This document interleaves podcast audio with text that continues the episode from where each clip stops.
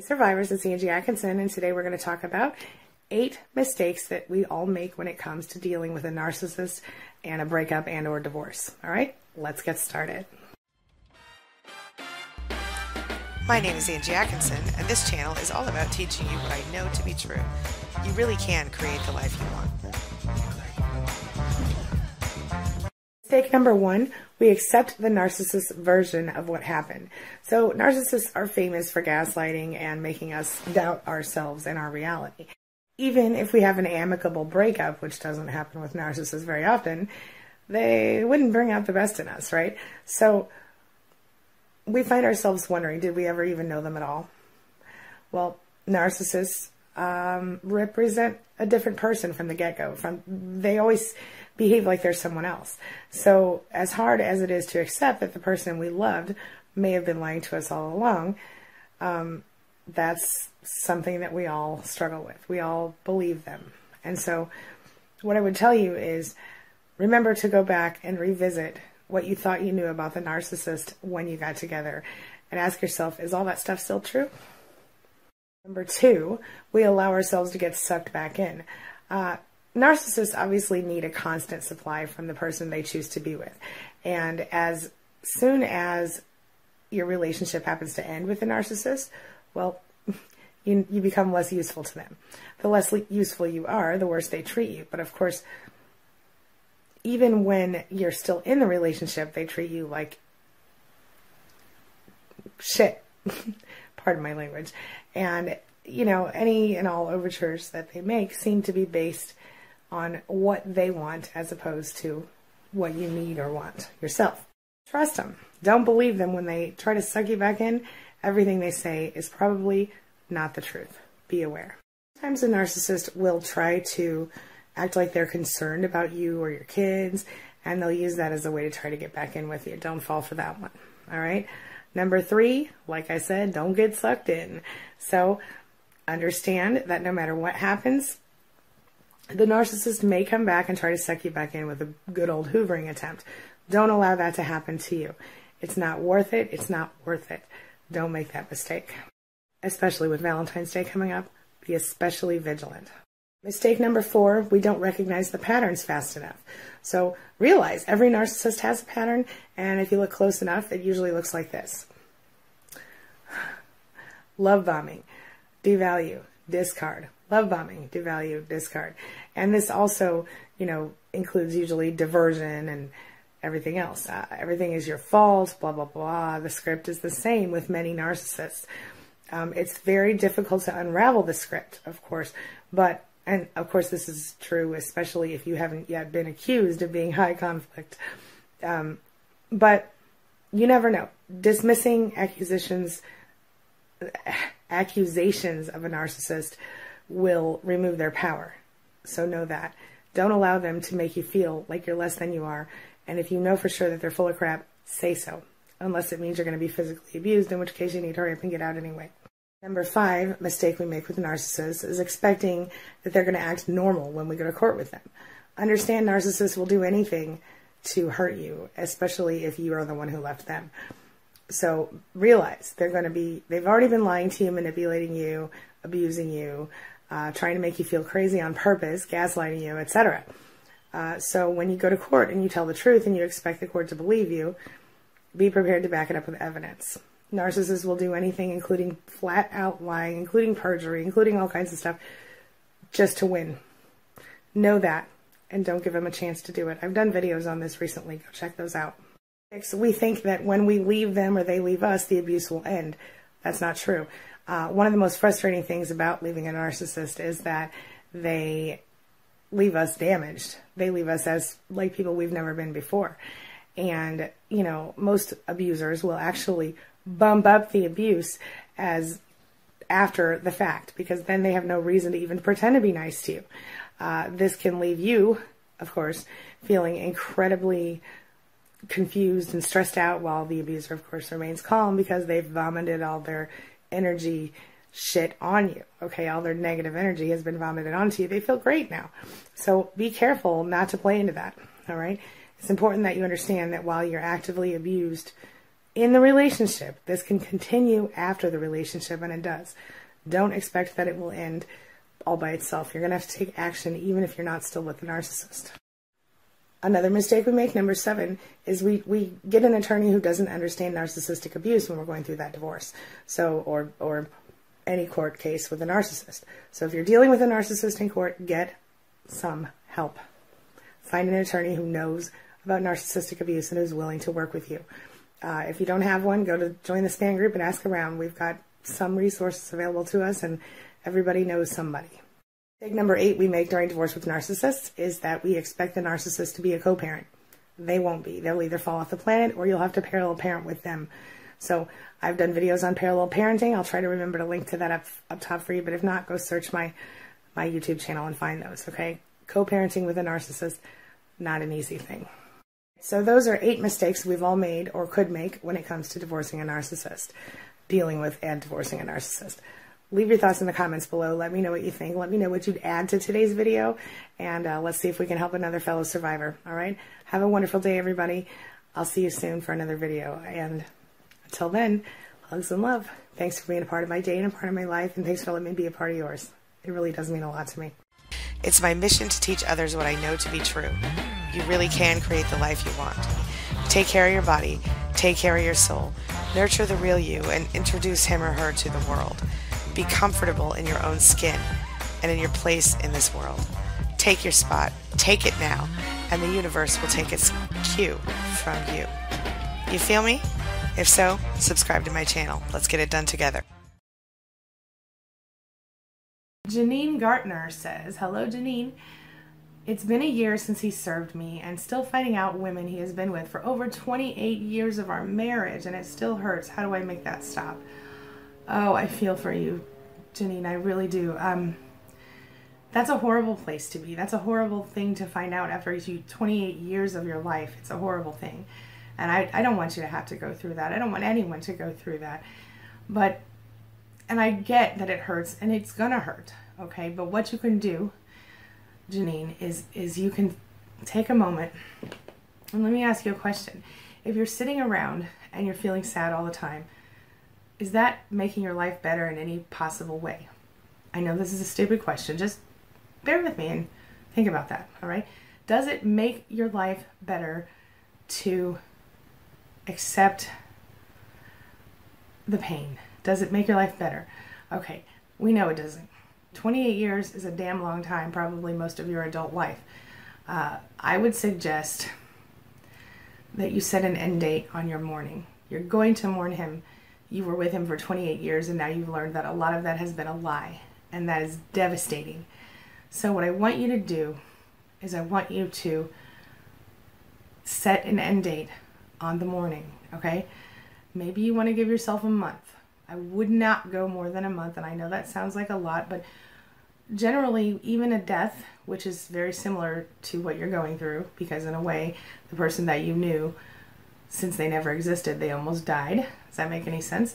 Um, but how to make that stop is to set an end date, and at that end date, I want you to be prepared to focus on yourself. Have yourself a list of things you want to do that day. Have yourself a list of new goals that you want to work on that don't include him. Things for yourself. See this as not a waste of 28 years, but a new beginning in your life, a new place that you get to define every single thing that happens from now on. And you get to do it freely without being attacked on a regular basis. See this as a gift, not as a sentence. Now you are free. Now you have choices. Now you don't have someone standing over your shoulder telling you what you're doing wrong 24 freaking 7. Watch 103 things you no longer have to put up with when you go no contact on my channel, Janine. I think that will be very helpful for you and make yourself a list just like that, okay? It always helps you to help someone else. It's good karma, it's good energy. If you do everything that you do in love, then love comes back to you. It's it's a the law of attraction thing, you know. Love is the most powerful force in the universe. It it really does. And I'm not talking about necessarily romantic love. I'm talking about a bigger thing, a bigger thing like a universal kind of love. You feel me?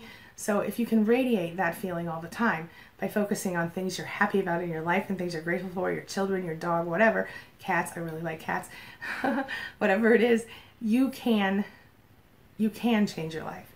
Uh, the more you you do to help if you don't have money to help people, that's okay. You know, you can help people feel better about themselves. You can help people, you know, by serving them through your job, by whatever it is. You know, even if you're a checker at, you know, the grocery store, people need to check out their groceries, my friend. you're helping people. Any way you help people is positive. Even just a smile sometimes or a friendly face can make someone's day. Let someone pull out in front of you in traffic. Random acts of kindness. Those are great for recovery as well. Have a wonderful day, everybody. Big hugs, love. I'll see you guys soon. Thank you so much for being here. Thank you for being a part of my day and a part of my life. Thank you for letting me be a part of yours. It really means a lot to me. Each and every one of you guys means a lot to me. Thank you so much. Thank you. It's my mission to teach others what I know to be true. You really can create the life you want. Take care of your body, take care of your soul, nurture the real you, and introduce him or her to the world. Be comfortable in your own skin and in your place in this world. Take your spot, take it now, and the universe will take its cue from you.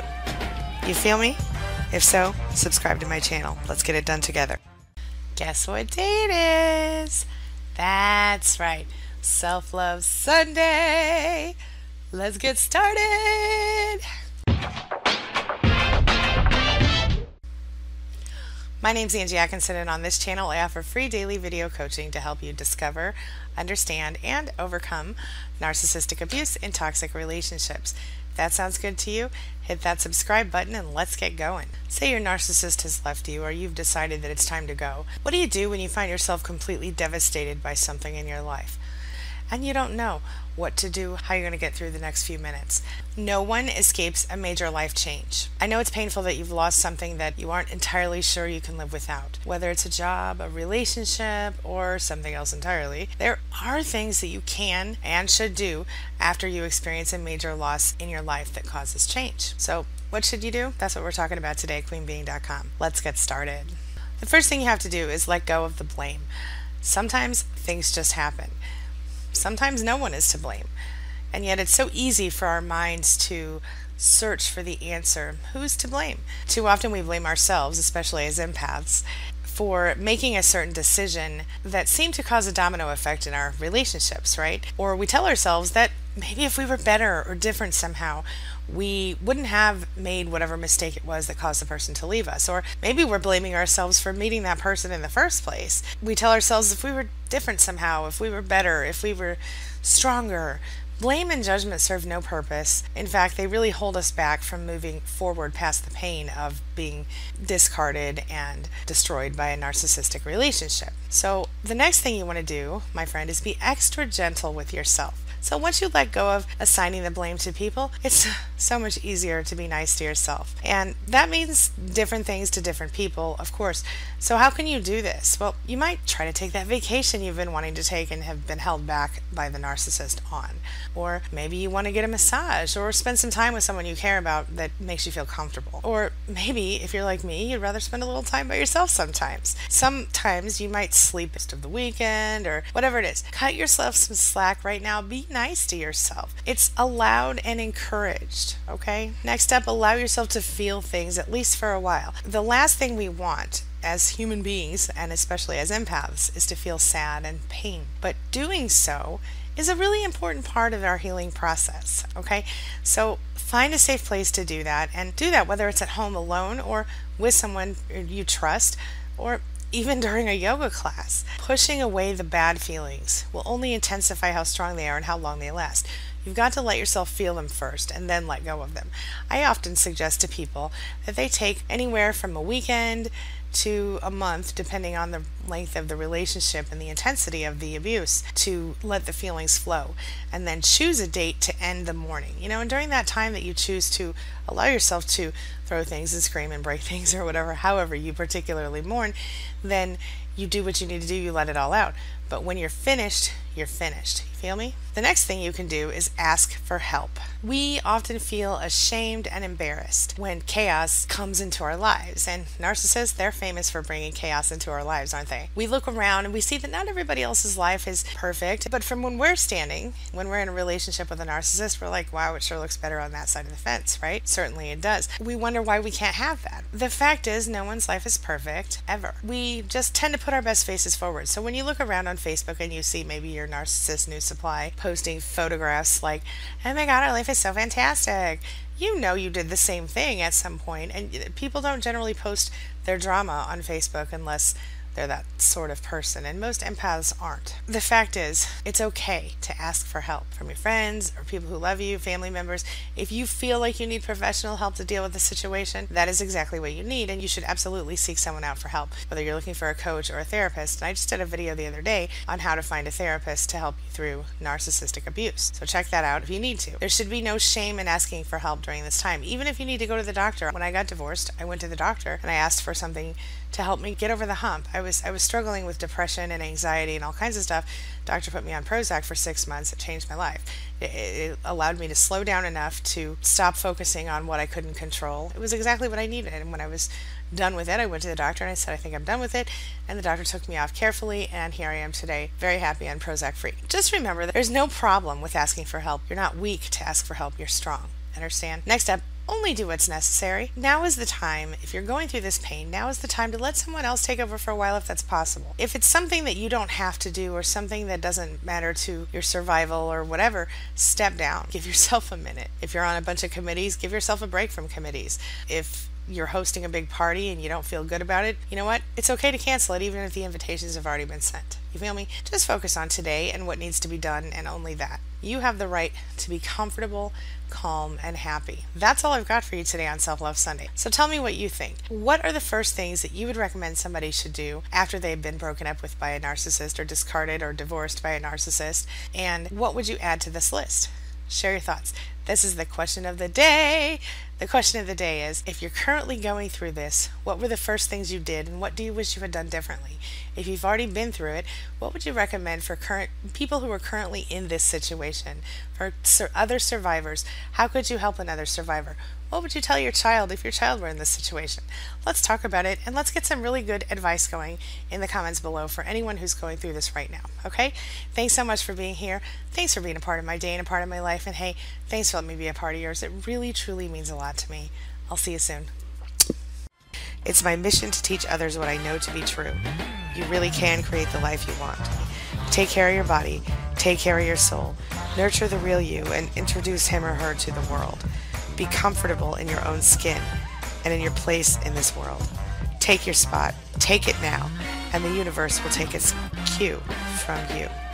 You feel me? If so, subscribe to my channel. Let's get it done together. I'm Angie Atkinson, and this is Psych Hacks. Today on Psych Hacks, we're going to talk about how to spot a manipulator, okay? Because the truth is that they're everywhere. All right, let's get started. My name is Angie Atkinson, and this channel is all about teaching you what I know to be true. You really can create the life you want. So, while psychologists tell us that only about 4% of the population is truly classifiably sociopathological, the, it, that's about 12 million people just in the United States. Okay, that's kind of creepy, right?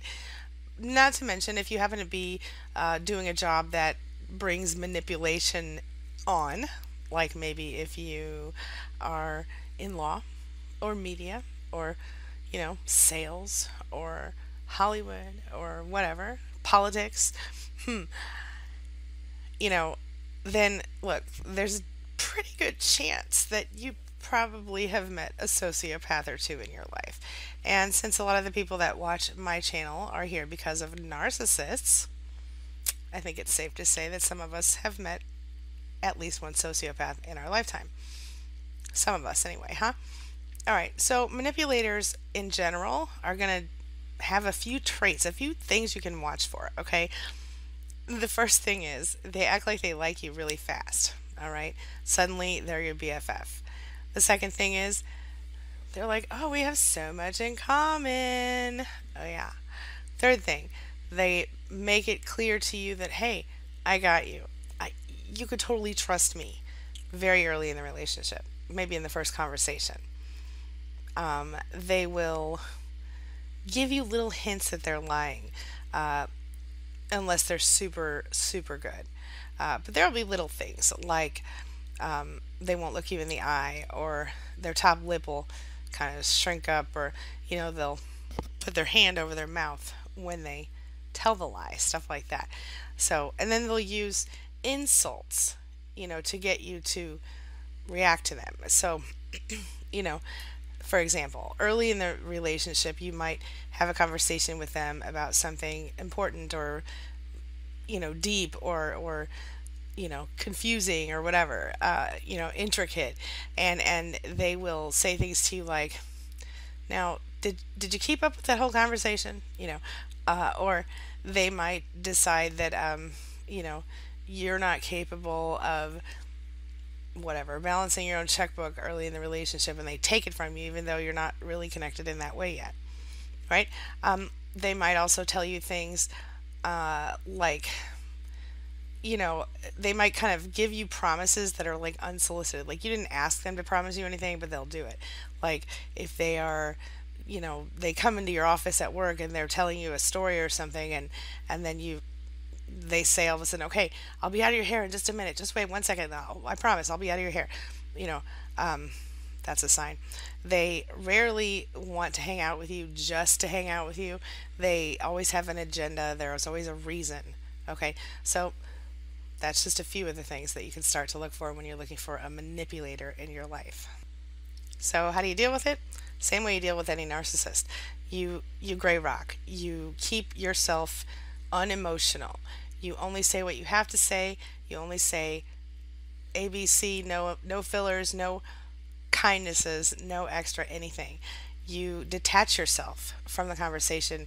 You don't allow yourself to be the subject of the conversation, even if you are at that moment the subject. And then this is when, you know, you can kind of float outside your head a little bit and kind of watch the conversation like as though you're from afar. Careful with this tech, tactic though, because sometimes it does lead to, um, you know, cognitive dissonance later, or it leads to feeling like you're not really here all the time. You know what I'm saying? Um, anyway, uh, but if you if you need to use it to get through the tough times, do it. Um, you can make sure that when the conversation is over or when you're finished being abused in the conversation or manipulated, you don't say, I gotta go, or we should talk later, or anything like that. You just say something like, you know what? This conversation has run its course. I'll see you later. Or I gotta go. You know, it's time to go. Whatever. Remember that ultimately, in the long run, none of this is gonna matter. And I know that sounds silly, but like if you think about the world as a huge you know, issue uh, as a huge time and space continuum and blah, blah, blah, you know. In the grand scheme of things, it's nothing. I know that doesn't help at all. But hey, there it is. All right, another thing you can do is watch for somebody who asks too many personal questions. Okay, so somebody who is not talking about themselves very much um, at the beginning of a relationship is somebody who might be trying to manipulate you because manipulators know that it's hard to talk to, to not talk about yourself if somebody wants to hear about you. It's it's normal. So if you want to if you want to deal with that, you can kind of flip the script on them and you can as as briefly as possible answer their questions only what you need to tell them and then ask them a personal question. Turn it back on them, okay?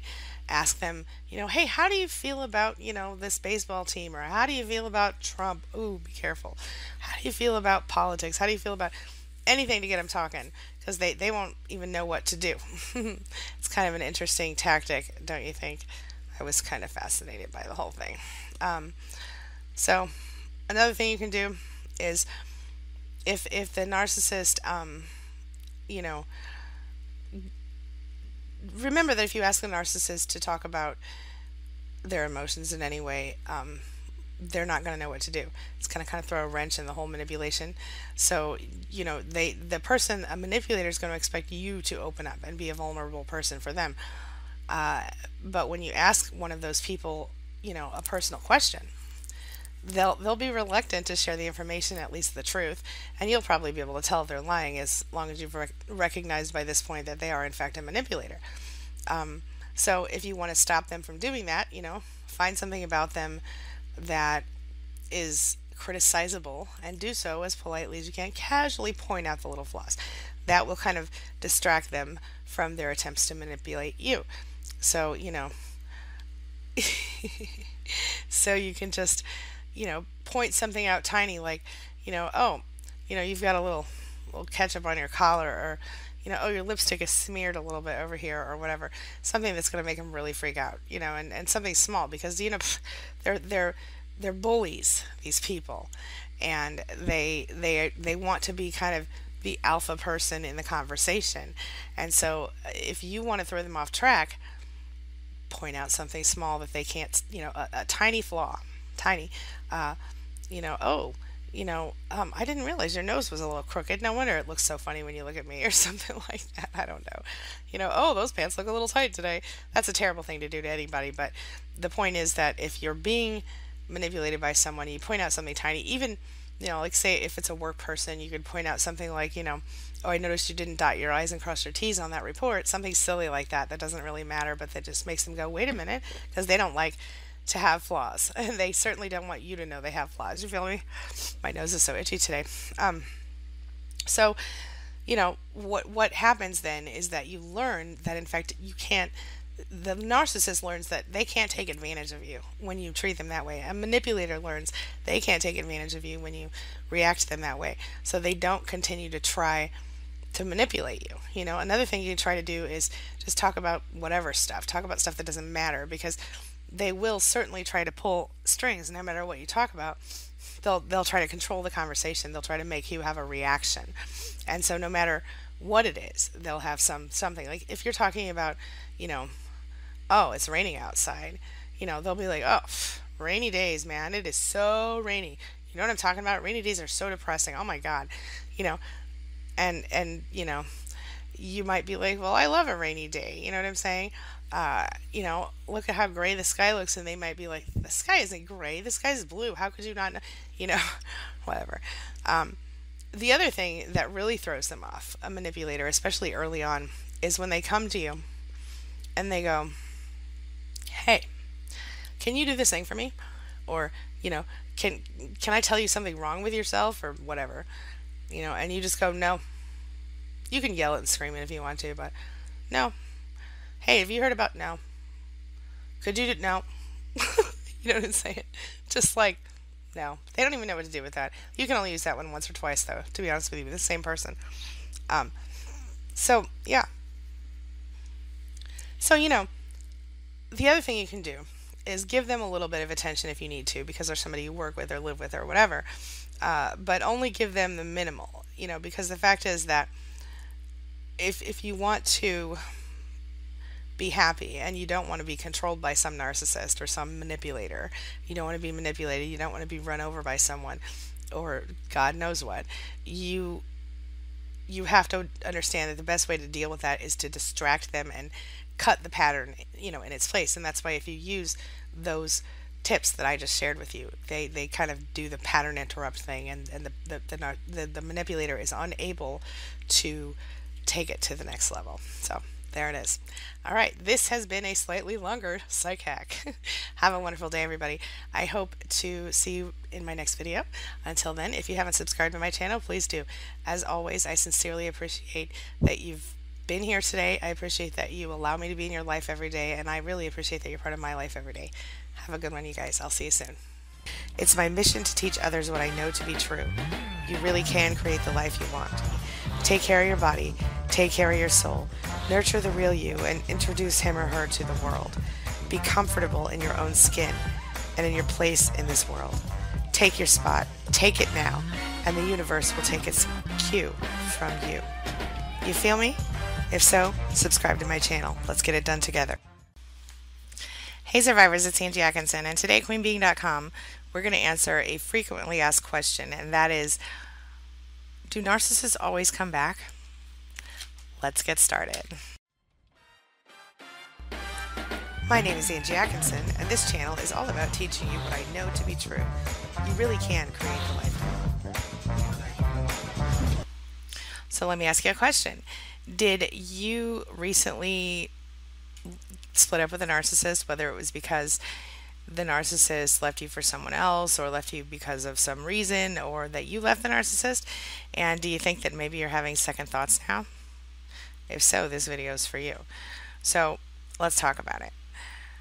As convincing as they might appear to be, narcissists are the type who want to suck you back into their toxic web okay so if you've if you've gone through a breakup or you have made an effort to split from a narcissist and you are now being courted again or you're having second thoughts about whether to leave them for real or not um, then what you have to recognize is that there are a couple different things in action right now. Okay, what you have going on is number one, the narcissist needs to control. Okay, narcissist often has a, a, a significant need to control other people. Okay, and then secondly, they, um, in addition to needing to control, they also need supply. Okay, and what do I mean by that? Well, narcissistic supply is such as uh, you know, attention, admiration, adoration, uh, general, you know, drama even is, is sufficient for narcissistic supply at times. Someone wanting them, someone wishing they had them. They want to feel wanted, needed, desired just like everyone else, but with a narcissist, it goes way beyond the unhealthiness, right? Way beyond healthy levels and beyond normal unhealthy levels. So, a lot of times when um, the narcissist splits from their primary supply, they will immediately be looking for a secondary, a new supply because they, you know, do all the, their their emotion vomiting on their primary supply. So if you break up with them or they break up with you, they need to have a backup plan. And so obviously the new supply has no idea that the narcissist will become what they become, just like you didn't know when you met them. And, you know, as always, they will end up being in the cycle, you know, devalue, discard, uh, you know, love bombing, devalue, discard, love bombing, so on and so forth. But at the beginning of a relationship, of course, they they have no idea that's real, and they have they believe the narcissist when they say that you're the crazy one. Yeah.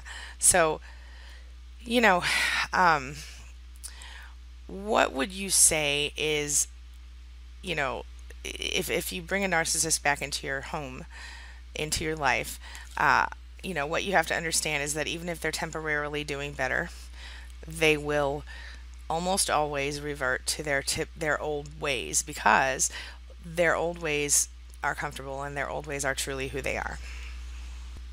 So let's talk about some of the reasons that narcissists uh, come back, shall we? All right. Number one, narcissists will return again and again, as I said, to find themselves um, more supply. They they might have an argument with their new supply or feel that, you know, they're missing something that you do for them. Okay? It's almost never about you personally.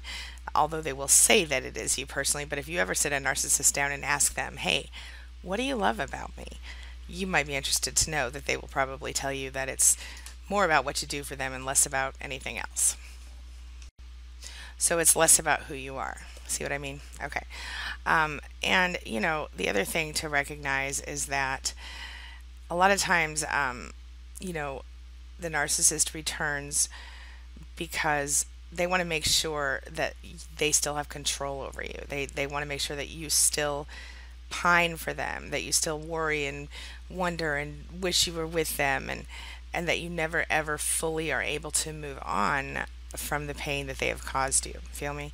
So, this is hoovering, my friend. So, we're going to talk about hoovering really fast, and I'm going to give you an example of what that looks like from pop culture. All right, here we go. So, just for a little background, okay, uh, the hoovering technique was actually named after the famous vacuum cleaner, and it's really one of the most common manipulation tactics employed by abusive toxic narcissists. It's something that they almost all do at some point or another in most long term relationships in which they get involved. Now, there are cases where hoovering doesn't happen, and that's generally when you are a secondary supply, even if you don't know that. Okay, so every now and then a narcissist won't come back, and that's usually, like I said, because you are someone who is a secondary supply, as in they're cheating on their real person with you. Um, and sometimes they'll come back later, sometimes they won't in those situations, depending on how long the situation went on and how involved it got. Okay, but in general, here we go. So, this is my example. All right. Do you remember the Peanuts cartoon with Charlie Brown and Snoopy and Woodstock and Lucy and all those people, right? Well, in that time, in in the cartoon, uh, you know, there'd be always this little scene where Lucy would be holding the football for Charlie Brown, and she'd be like, "Okay, come and get it. I'm gonna get it." She's holding it, you know, on the on the ground so he can run up and kick it. This time I'm gonna kick that football clear to the moon.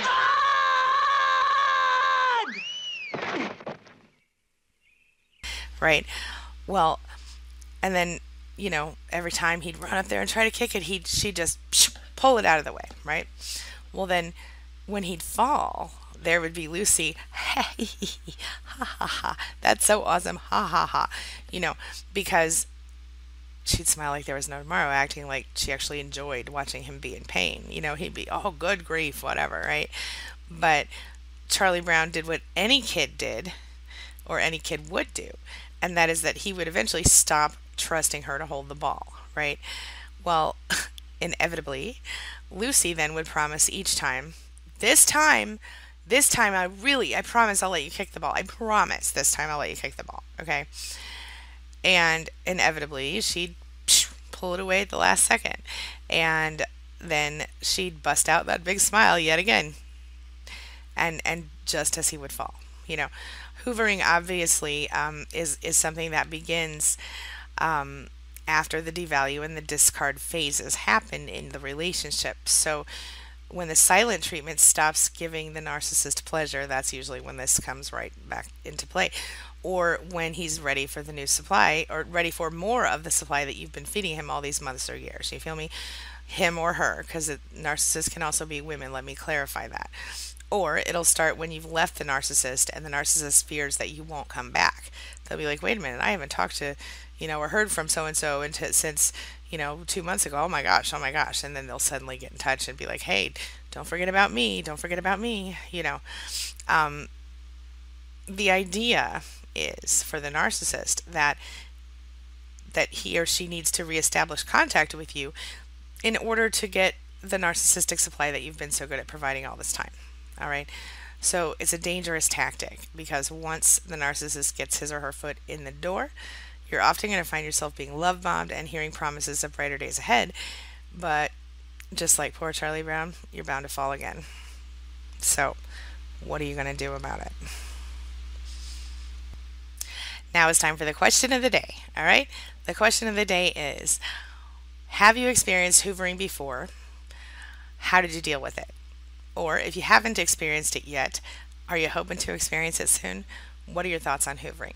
Share your thoughts in the comments section below and tell me what you think. I'm very interested in knowing. And um, if you have any questions that you'd like me to talk about in a future video, leave those too, okay? All right, I'm going to wrap up for today. I will see you tomorrow for another video. You guys have a wonderful day. As always, thank you for being a part of my day and a part of my life, and I'll see you soon. It's my mission to teach others what I know to be true. You really can create the life you want. Take care of your body, take care of your soul, nurture the real you, and introduce him or her to the world. Be comfortable in your own skin and in your place in this world. Take your spot, take it now, and the universe will take its cue from you. You feel me? If so, subscribe to my channel. Let's get it done together. Good morning, survivors, and happy Tuesday. Today we're going to talk about whether or not the narcissist misses you when you go no contact. And before I forget, I just wanted to let you know I'll be here today for Talk to Me Tuesday live. All right? So keep an eye out for that. And that'll be at 1 p.m. today, just so you know, 1 p.m. Central Time. My name is Angie Atkinson, and this channel is all about teaching you what I know to be true. You really can create the life you want. Let's get our coffee, shall we? Feeling a little sneezy today. Thinking something in the air, hoping it's just that and not something serious. Got the coffee. Let's do this. All right, so we've got our coffee and we're good to go. Now, let's talk about why it is that we even worry about when the narcissist is not with us anymore. What do we miss about them? What is it that makes us care about them at all? Well, we kind of talked about that before. We talked about how our dopamine receptors kind of stop working properly and or our neurotransmitters aren't right and everything else and that makes us kind of physically addicted. I'll link to that video for you. Um, but the question of the day is, does the narcissist miss you when you go no contact? And, you know, what do you think? Do they or don't they? So, what if you're the one to leave the narcissist? Does the narcissist miss you when you leave? And if so, how does that look? Well, yeah, they do, but they miss what you do for them more than they miss you personally. So, once you've gone no contact, you know, a lot of times the narcissist becomes angry, resentful, sad, depressed, plays the victim, you know, does the narcissistic injury thing, or they have some sort of mixture of those emotions. And, you know, even once you're completely out of their lives, they'll still put you in this proverbial closet so that they can, you know, supply. So that if they, you know, if they want to try to reconnect with you, they, they can. And that's kind of what we talked about yesterday with the hoovering thing. Uh, you know, when narcissists um, try to suck you back in. So, uh, you know, it could be weeks later, days later, months later, years later. You still might be someone who might get hoovered. Okay. So, yeah, they miss you, but they miss what you do for them more than they miss who you are. Unfortunately, narcissists don't see us as real people, they see us as objects that they can play with. They don't consider how we feel because whether they just don't think we have feelings or they, they think that their feelings are more valid than ours. They don't value our feelings and they don't try to understand them. They just only concern themselves with their own feelings. And that's literally what sets them apart from non toxic people. what does it mean when a narcissist says, I miss you? It means I miss what you do for me. It means I wish you were here to give me the supply that you previously were giving to me. It means I can't be by myself and I don't have any any personal sense of identity. I need someone else to provide that for me. That's what it means. Does that make sense? A lot of my clients tell me that um, you know they just they struggle so much just to get through this difficult time. When they even if they're the one who've who've left the narcissist, they find themselves feeling like you know they've made a mistake. They doubt themselves constantly. They wonder, you know, did I do the right thing? Even those who know for sure that they did because they were physically in danger still struggle with this issue. So, you know, they're like, has this person really just moved on without me? And why does it seem like their life looks so good? Well, just like always, the narcissist is always concerned about appearances. And while you might, you know, while they're not contacting you, you might see that their life looks amazing on Facebook or whatever. The truth is that it's still the same old life. They're just trying to, you know, include you in the, the group of people that gets to see the false self. That's all it is. Okay? So understand that even if they've got a new supply and there's there's Facebook, oh look at all these beautiful photos of my new supply, la la la. It's all an illusion, just like it was for you. And sooner or later, that new supply will be experiencing exactly what you're experiencing. Or what you did. See, narcissists will never be fully happy because they you know, it's it's they're not really themselves. They're not their true selves. Uh, their false self is what they show the world, and their false self is very fragile, as you know, having dealt with one for so long. So, what you can do to win this whole deal is you can take care of yourself in a way that the narcissist can't. You can love yourself in a way that the narcissist will never be able to. And uh, that'll put you in the winning spot, my friend. The best thing you can do to win against a narcissist is to go and stay no contact.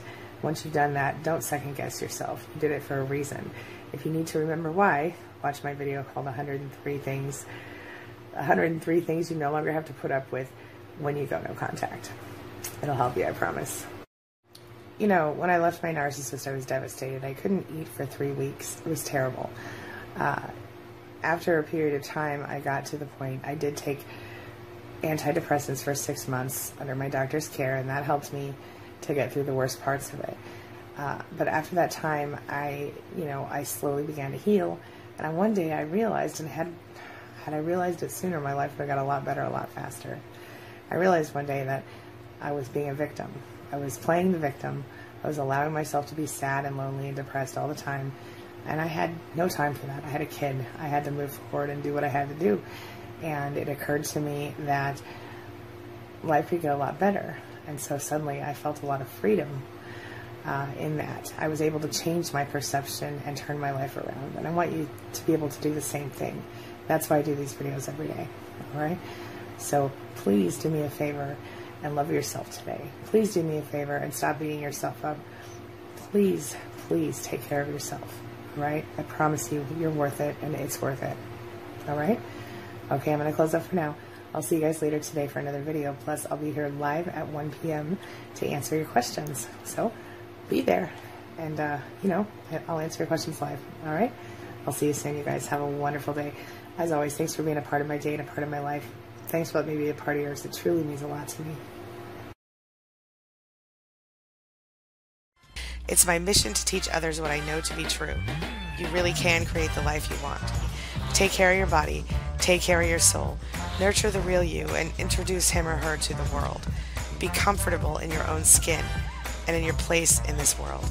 Take your spot, take it now, and the universe will take its cue from you. You feel me? If so, subscribe to my channel. Let's get it done together. Hey survivors, it's Angie and I'm back for one last video today. I just got off the phone with a client and we had a conversation that made me think I should talk to you guys about this. So here's the deal. When you are splitting up with a narcissist, um, a lot of us find ourselves feeling really frustrated that we haven't had the last word.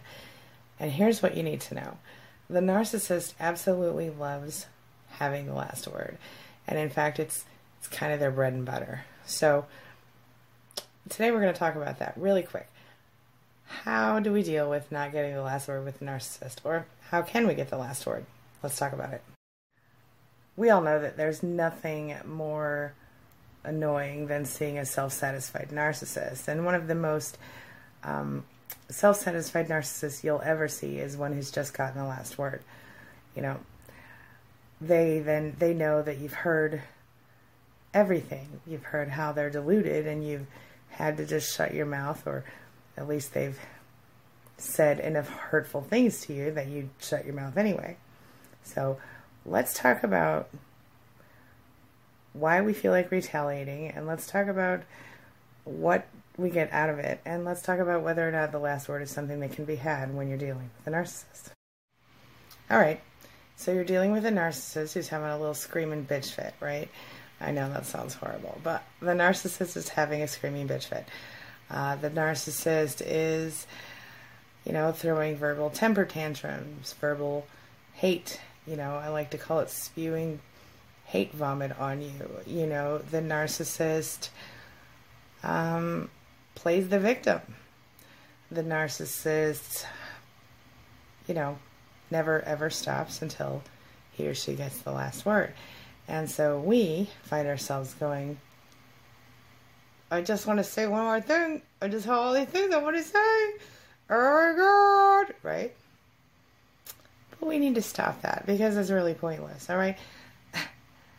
Here's what happens i think. We we find ourselves we're intelligent people we find ourselves sometimes almost begging these people you know to continue to abuse us you know because they pull the old um you know biggest fear card. They're like oh well no one will love you but me and i'm about to leave your house so mm, sucks to be you. You know and you're left going what?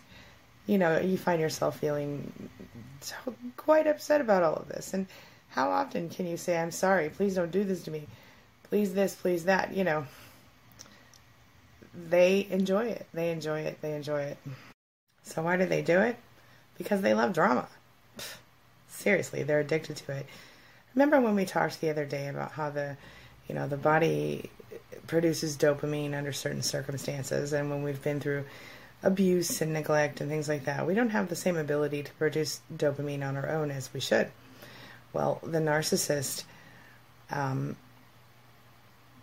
enjoys drama because he gets or she gets the adrenaline rush followed by the dopamine rush they're addicted. So imagine you're a light bulb and a narcissist is, you know, a light socket. no, that's not right. Let's go the other way. Whatever. You're a thing that can be plugged into the wall, and the narcissist. let me just start over.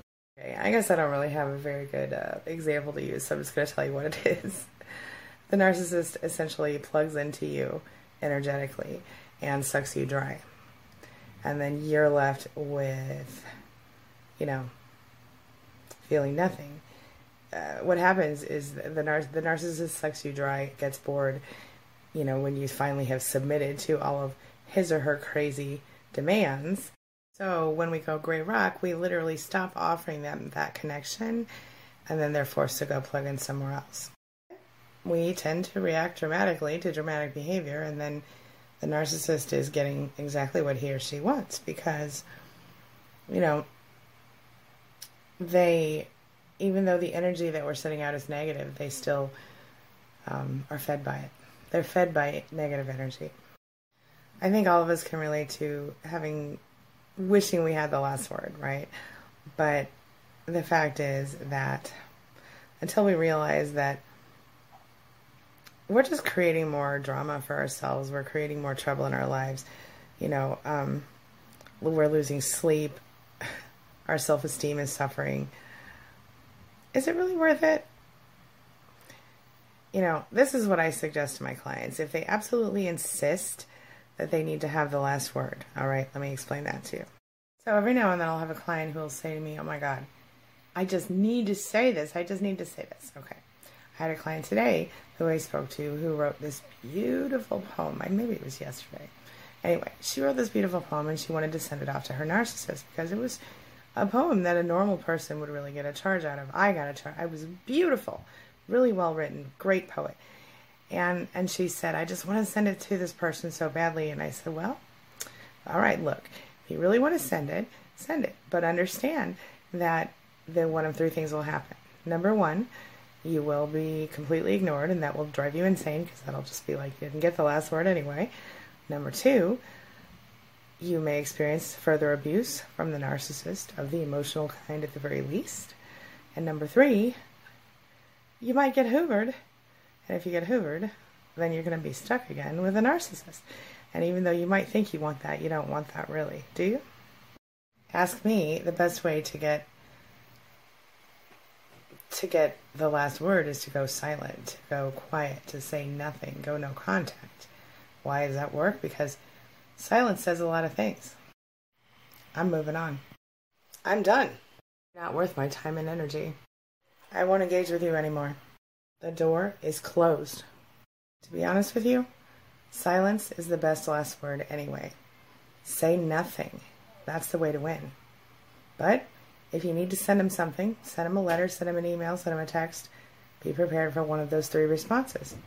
What were they again? Number one, you get ignored. Number two, you get further abuse. And number three, you get hoovered. None of those are a good option, are they? If you do try to get the last word, this is what the narcissist will hear. I need your validation. Still want you. You win. You were right. I'm nothing without you. Don't do that don't give anyone like that, someone who disrespects you that way, the ability or the rights to make you feel that way. Don't do that.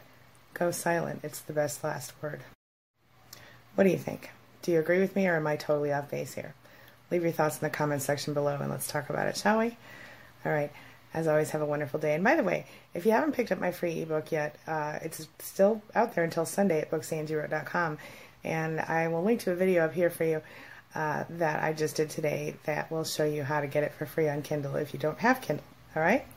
Let's get going. Have a wonderful day, everybody. I'll see you soon. Thanks so much for being here. Thanks for letting me be a part of your day and a part of your life. And thanks for being a part of mine. It means so much to me.